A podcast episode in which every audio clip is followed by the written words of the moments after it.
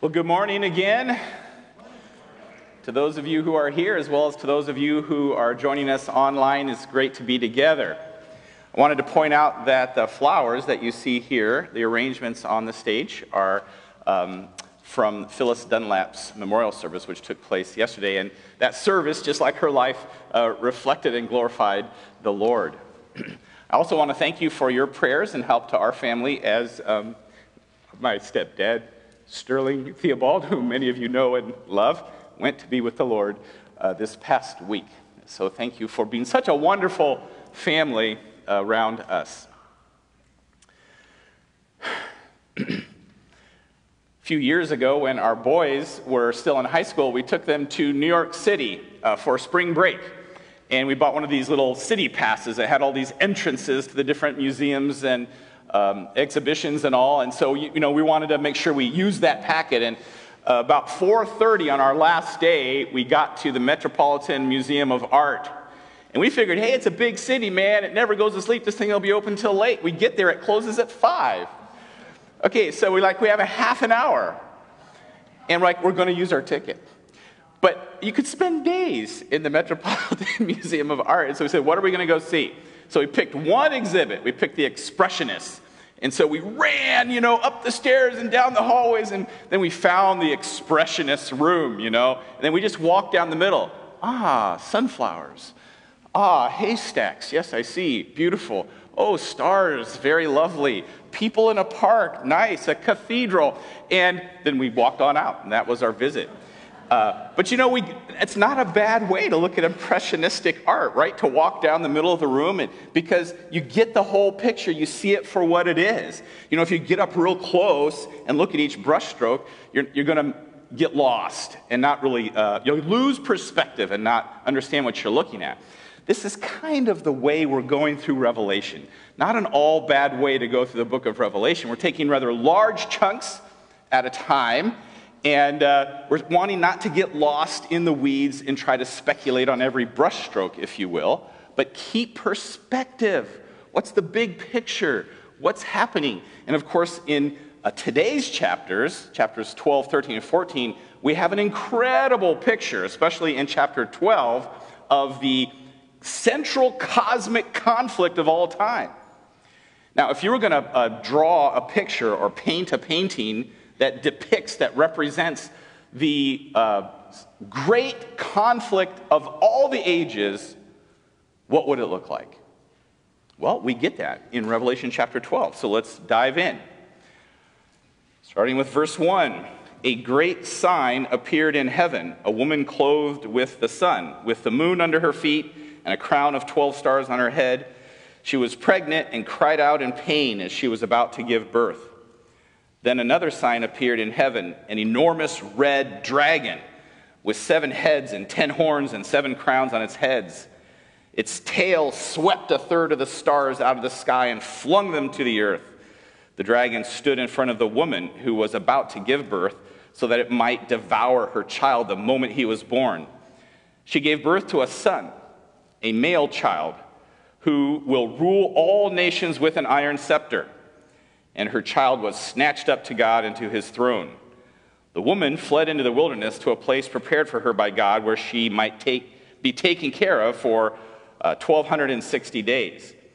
So then we go on and we, we see in the rest of the chapter this dragon continues to pursue this woman and her offspring and wages war against them, but God protects her and her offspring. So here we have depicted for us the central cosmic conflict of all time from, before the Garden of Eden um, into the tribulation, we, we have this conflict. And who are these parties? Who are parties in this conflict? Well, it's not difficult to figure out who the child is. The son who is born will rule all nations with an iron scepter. This is not a subtle clue. Uh, this phrase comes from Psalm 2, uh, which is a messianic psalm. And in this psalm, Yahweh, the Lord, gives his son power and authority to rule over all nations. This is clearly talking about the Messiah, whom we know is Jesus Christ. In fact, this same phrase is used of Jesus in Revelation 19 at his second coming when he returns. It's used of him. So we know that the child that is born is Jesus.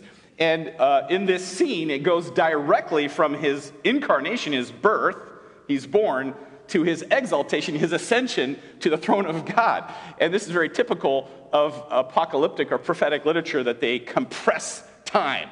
All right, so it goes straight from Christ's birth to his ascension. If you want to know what happens in between, you have Matthew, Mark, Luke, and John. All right, that can show you what goes on there. But notice that he goes to the throne. So he's in a place of authority and power, uh, ruling. Who then is the woman? Well, Mary gave birth to Jesus, but this picture is talking about more than just a, a, single human woman. She represents really the people of God, Israel, the righteous remnant of God's people. Later in chapter 12, uh, this woman is described in verse, uh, these, this offspring of the woman is described in verse 17 as those who keep God's commands and hold fast their testimony about Jesus. Uh, John there is probably talking about uh, Jews who have come to faith in Jesus as the Messiah during the tribulation, uh, b- but it could also include all the righteous remnant, those who are faithful to God and hold on to a witness for Him. All right, so it's Israel, it's the righteous remnant, it's the people of God. Who is the dragon? That one's also not too difficult to discern. A lot of things are hard to understand in Revelation. This one's not too challenging. Uh, we look there in the middle of our text and we read in verse 7 the great dragon, now he's, he's going to try to take on Michael and the angels in heaven. He's going to wage war in heaven. The great dragon, though, loses, and he's hurled down that ancient serpent that hails all the way back to Eden, Genesis chapter 3, the serpent who deceived Adam and Eve. That ancient serpent called the devil, which means accuser, or Satan, which means adversary, who leads the whole world astray. He was hurled to the earth and his angels with him. So the dragon is named. We are given the name of the dragon. It's Satan, all right, along with all of his. Uh, rebellious fallen angels, which we call demons. So now, there it is. It's set out quite plainly for us that the central cosmic conflict of all time is spiritual. It's spiritual, and the battle lines have been drawn between, on one side, God and uh, his Christ, which is Jesus, and his angels, and those who are faithful to him, and on the other side, we have Satan and his demonic forces and those who align with him. That is the central cosmic conflict of all time. It began even before the Garden of Eden, and it's going to escalate and uh, become incredibly intense and dramatic in the tribulation time period. But it's also the conflict that defines our time as well.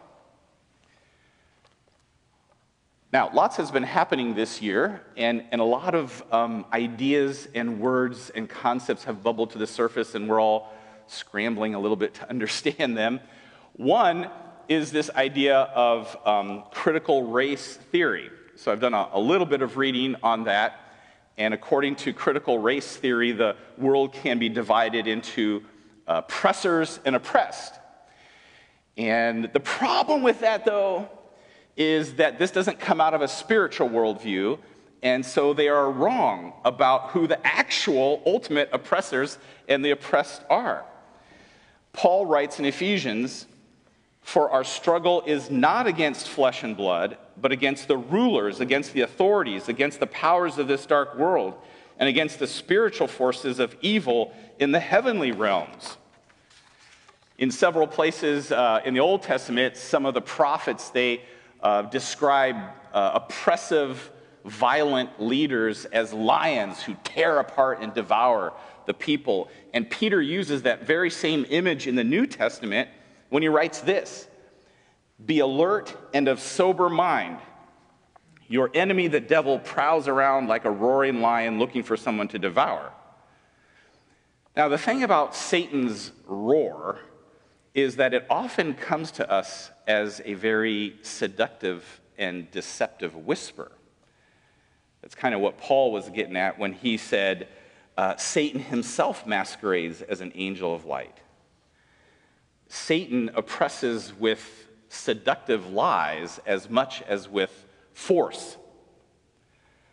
So, we see here that the one who stands behind all oppression is Satan and his demonic forces. He's the great oppressor. All who knowingly or unwittingly line up with him, regardless of race, ethnicity, class, gender, they join him in his oppression of mankind. So, if Satan is the oppressor, then who are the oppressed? Well, all people, actually. All people. Uh, Paul wrote that all of us were at one time under the dominion of Satan. We read this in Ephesians chapter 2. As for you, you were dead in your transgressions and sins in which you used to live when you followed the ways of this world and of the ruler of the kingdom of the air the Spirit who is now at work in those who are disobedient. So Satan oppressed all, deceived all originally, but he has a special, violent hatred for God's people. It's a little unnerving, isn't it, to have an adversary like this. But I want you to know something about this dragon, this oppressor, Satan. He is a defeated enemy. He's a defeated enemy. Remember, he wasn't able to snatch up that baby when it was born and gobble it down and destroy it. Instead, that baby ascended to the very throne of God. Look at verses 10 and 11 of chapter 12. Then I heard a loud voice in heaven say, Now have come the salvation and the power and the kingdom of our God and the authority of his Messiah, for the accuser of our brothers and sisters, who accuses them before our God day and night, has been hurled down. That baby who was born is the Messiah, and he has power and authority to hurl Satan down so, this is an interesting counterintuitive idea. The lamb is stronger than the dragon. The lamb is stronger than the dragon. Keep reading. They, that's God's people, this righteous remnant, triumphed over him, over the dragon. How? How did they triumph over the dragon? In their own strength and power and wisdom and ability? No, they triumphed over the dragon by the blood of the Lamb. Because of what Jesus did, God's people triumph over Satan and his schemes and his deceptiveness and his accusations through faith in what Jesus Christ accomplished for us on the cross. Christ's victory on the cross stripped Satan of any legitimate power and authority over us. We, we actually read this in Colossians 2, verse 15. And having disarmed the powers and authorities, he, that's Jesus, made a public spectacle of them, triumphing over them by the cross. So when you put your faith in Jesus Christ, you enter into his victory, his cosmic victory over sin, death, and Satan. None of Satan's accusations can stick to those who have been cleansed and washed and forgiven and purified by the blood of the Lamb. It goes on, though. Not only do God's people triumph over Satan by the um, power of the blood of the Lamb, we also read there, and by the word of their testimony. They clung to the testimony of life change and forgiveness and hope and eternal life through faith in Jesus Christ. It's the gospel. Paul said that he was not ashamed of the gospel because it is the power of God, the very power of God, that brings salvation to all who believe. Not only that, but they, they, they overcame Satan because they did not love their lives so much as to shrink from death. They loved Jesus more than their lives. They recognized that the love of Christ, the unfailing love of Christ, is better than life itself. And Satan has no power over people who love Jesus more than life because they know that Jesus is their life and is their hope for eternal life. Satan is the great oppressor, but he's been defeated by Jesus, who is the great liberator.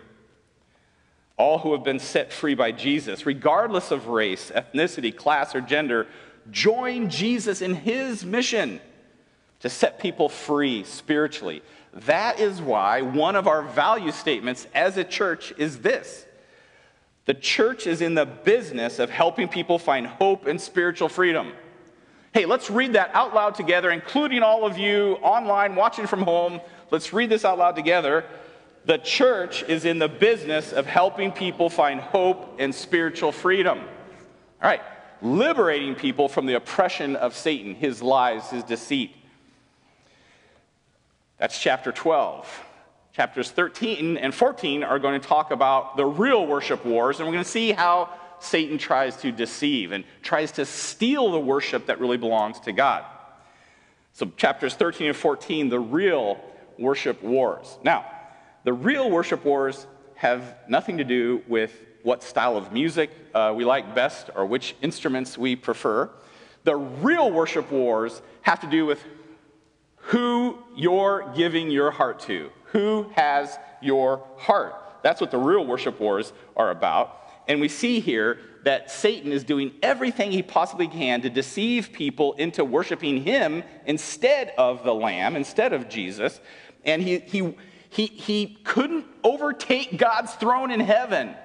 And so he, he still wants to usurp God and he wants to take what is due God. He wants to receive the worship that is due God. And so, in every way, he's going to counterfeit the truth. He counterfeits God, he counterfeits Jesus, he counterfeits the truth in all kinds of ways, and we see it come out in chapters 13. We're probably now definitively back in the tribulation period. What's going to happen here uh, in chapter 13 uh, takes place during the tribulation. However, it, it is in line with what's been happening the whole time. It's a part of this cosmic conflict, it, it, it's par for the course. Uh, Satan is consistent, at least, in being a deceiver, in using different power structures, whether it's political or spiritual, to deceive people into worshiping him instead of Jesus. He's been doing it all along. It's only going to get worse here. But, but what we see is also happening today in many ways, even though this is talking specifically about the tribulation. So Satan is forging, he's faking, he's counterfeiting God's ways. And we have here in chapter 13 what some people call the unholy trinity of Satan and the two beasts the beast from the land and the beast from the sea. And uh, what you'll see here is that it's all about worship. Notice that it's about worship. We're going to jump in on verse 2 here. Chapter 13, verse 2. The dragon gave the beast his power and his throne and great authority. This is probably some kind of a political leader. One of the heads of the beast seemed to have had a fatal wound, but that fatal wound had been healed. Uh, the whole world was filled with wonder and followed the beast. People worshiped the dragon because he had given authority to the beast. And they also worshiped the beast and asked, Who is like the beast? Who can wage war against it? and it was given authority over every tribe, people, language, and nation. What? That's such a counterfeit, right? Because we know what Jesus said all authority has been given to me. All right? So go, uh, make disciples, baptizing them in the name of the Father, Son, and the Holy Spirit, teaching them to obey everything I've commanded you, and you're to, you're to spread this gospel to every nation, tribe, and tongue. Jesus is the one. But no, there's going to be a counterfeit here. Satan's going to counterfeit it, going to kind of want to uh, copy. He's, he's, he's into copying, but it's a very deceitful kind of counterfeit. Look at verse 8 all inhabitants of the earth will worship the beast, all whose names have not been written in the Lamb's book of life, the Lamb who was slain from the creation of the world. So we just let's review the second beast real quickly. He comes out of the sea. He had two horns that look like a lamb, looks like a lamb, but when he talks, it sounds like a dragon. A dragon that looks like a lamb. Okay, counterfeit, it's deception. Uh, and this second beast does all he can to make everybody worship the first beast, but in reality to worship Satan. He performs wonders and miracles and signs. He calls down fire from heaven. He makes a statue speak. He does all kinds of things that people say, wow, must be real, must be true, but it's all deception. Satan, again, is the great deceiver. He's a liar. He can twist anything. I think of God's warning in Isaiah 5, verse 20. Woe to those who call evil good and good evil, who put darkness for light and light for darkness, who put bitter for sweet and sweet for bitter. This is, this is what Satan does, and he'll do it through these political and religious leaders who will deceive many, most. But it's not new. It's not new. Let me give you an example a more current example of, of deceit, of trickery. Uh, some years ago, some sociolog- sociologists did a massive research on what teenagers believe in America, the beliefs of teenagers. And so they interviewed uh, thousands of teenagers. In the meantime, those teenagers would be in their late 20s, all right? They're adults now. And uh, they found that they held a lot of common beliefs. And so they, they kind of put these, uh, pr- these beliefs uh, under a title, and they called it Moralistic Therapeutic Deism. Moralistic Therapeutic Deism. Now, um, no, no, one goes to the church of moral therapeutic deism. you know, no one says, I'm a moral therapeutic deist. I mean, that, this is just a technical or academic term for a group of ideas or beliefs that um, typify this age group a few years ago. They're adults now, and, and here they are. And the, here's the thing about them. Remember, uh, the beast had two horns and looked like a lamb, but when it talked, it was a dragon. Okay, so the, these things, kind of on the face of it, look pretty good, but you got to think about it. You got to think about it. So here they are. Uh, number one, a God exists who created the world and watches over human life on earth which on the face of it, I would, of course, agree with. The problem is that this God is not defined and is up for reinterpretation by every individual. It is not uh, defined by the God of Scriptures, who has revealed himself as Father, Son, and Holy Spirit, and uh, doesn't uh, in any way demand that we worship Jesus as the expression of God who gave himself for us. That's number one. Number two, God wants people to be good, nice, and fair to each other, which is taught in the Bible and in most world religions. So I'm all for God, uh, I'm all for people being good and nice and fair, okay? That too sounds really good on the face of it. We, that, that's a desire. We want to live in a civil, harmonious, uh, unified uh, community. This is good. Um, but again, the problem is who, what defines these terms? And good, uh, if it's not defined by moral imperatives of the Bible and is defined by the culture, well, some behaviors um, which the Bible calls sin, you know, will be tolerated as good because the culture views them as good. And, to, and actually, to call certain behaviors sin, as according to the Bible, would be seen as intolerant and hateful and therefore bad. And so, who is it that determines these things? Of course, this is the moralistic aspect of moralistic therapeutic deism is uh, we, we want to feel moral and we want to do good. That's a genuine desire of people's hearts. Uh, but we also want to define that ourselves. Uh, and that is deceitful. Here's the third one and this is the therapeutic part of moral therapeutic deism the central goal of life is to be happy and to feel good about oneself Well, I want to be happy, that's for sure. I can totally understand this and what uh, even our concept uh, is the Declaration of Independence, right? The uh, preamble that says the pursuit of happiness, that's what it's all about. Um, well, okay, I, I understand that, and yet it's a very self oriented kind of a thing. Whereas the, the ultimate good is me feeling good, me feeling happy.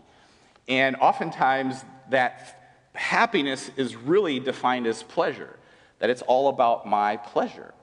And that becomes, in the end, a very self defeating kind of philosophy, kind of view of things. Fourth, God does not need to be particularly involved in one's life except when God is needed to resolve a problem.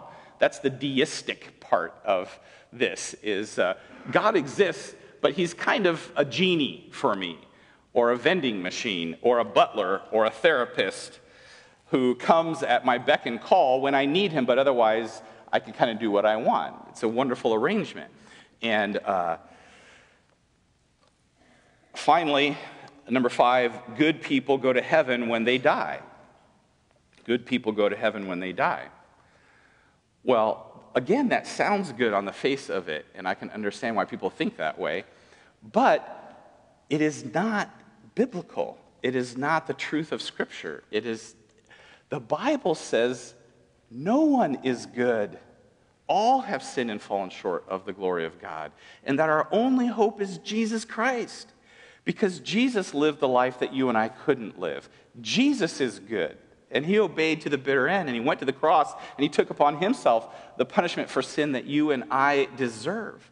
And it's through faith in him and his sufficient and complete work that we have the hope of heaven, reconciled and reunited with God. Jesus is our hope. Moral therapeutic deism may lead to a gentler, uh, more civil society but it doesn't actually lead to transformed lives and eternal hope of heaven. And therefore, it is a very seductive and deceptive kind of lying.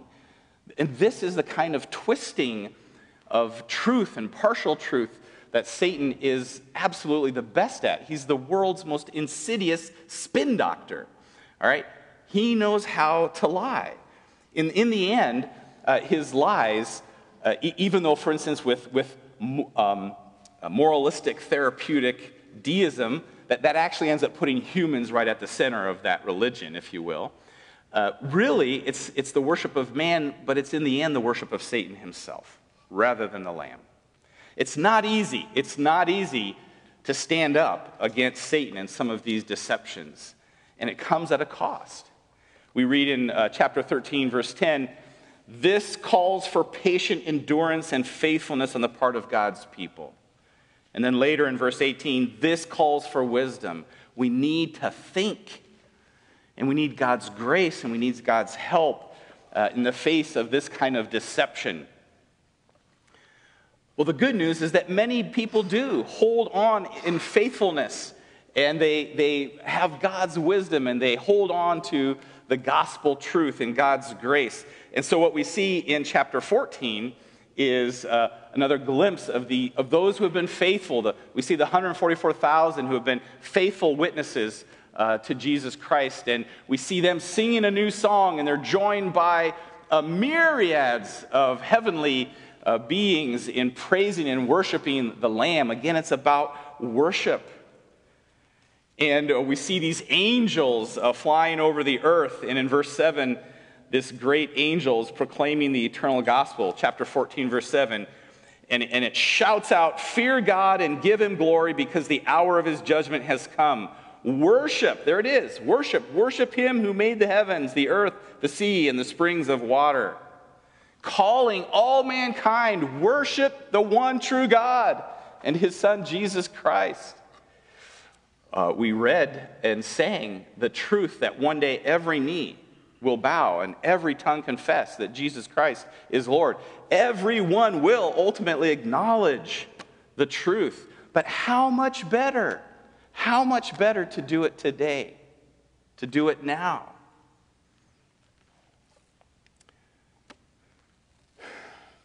There is a worship war raging for your heart. There's a worship war raging for your heart. Remember that conflict, that cosmic conflict that was portrayed in chapter 12? It takes place in each person's heart. Satan is trying to deceive, trying to seduce, trying to get us to worship something other than Jesus, the Lamb. And usually he's trying to get us to worship ourselves, the work of our own hands.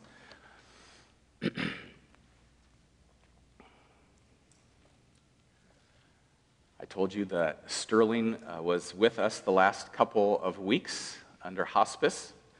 And so I, I sat at his bedside, and in those situations, you have to think a little bit about life and mortality and death and realizing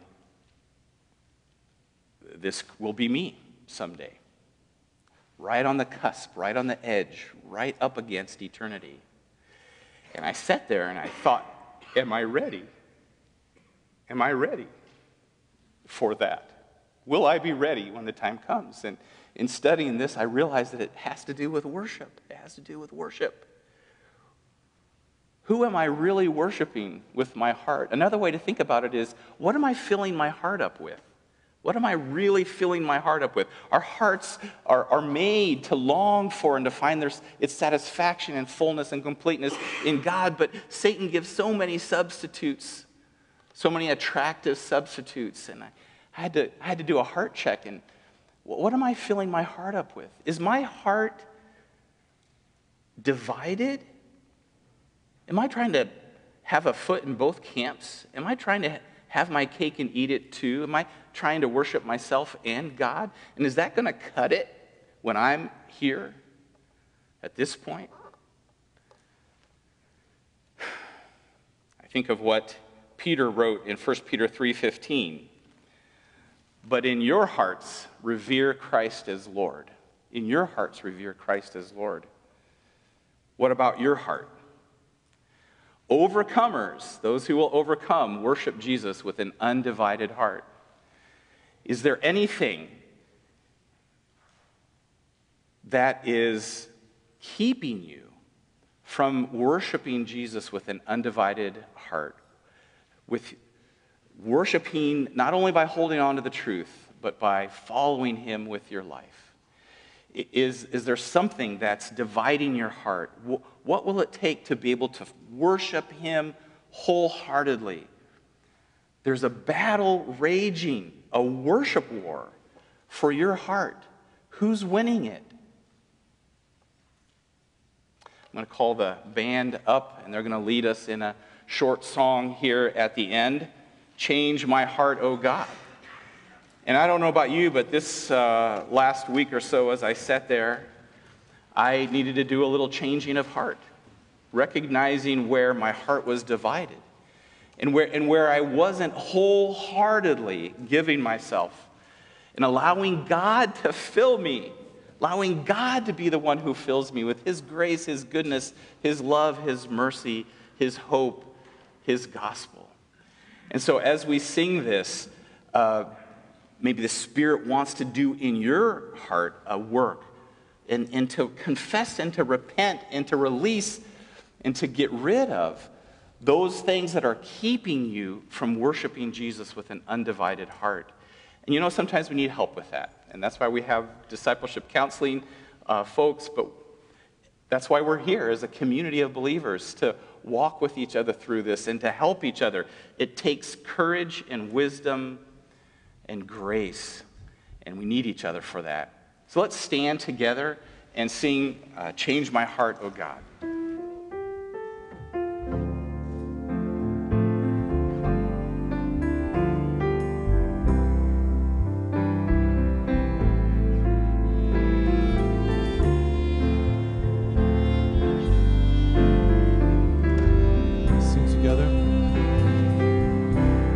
My heart, oh God.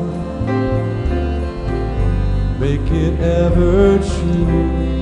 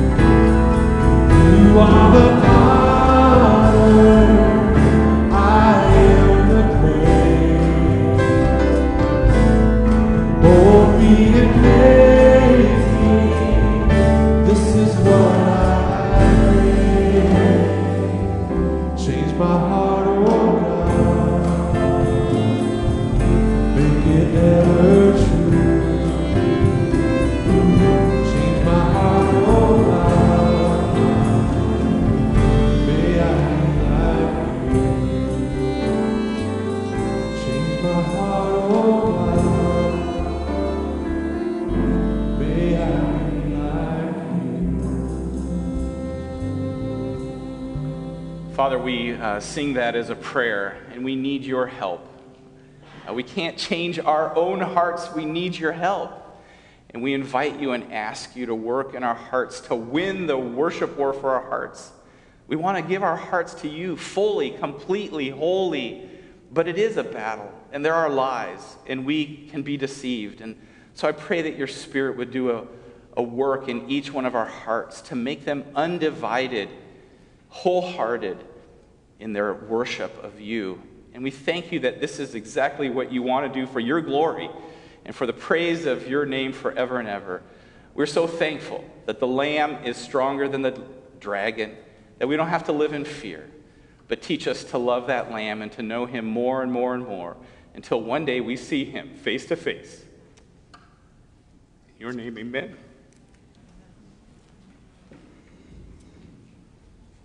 Amen today this week and, and these coming weeks, there's so much coming up at WL. There's so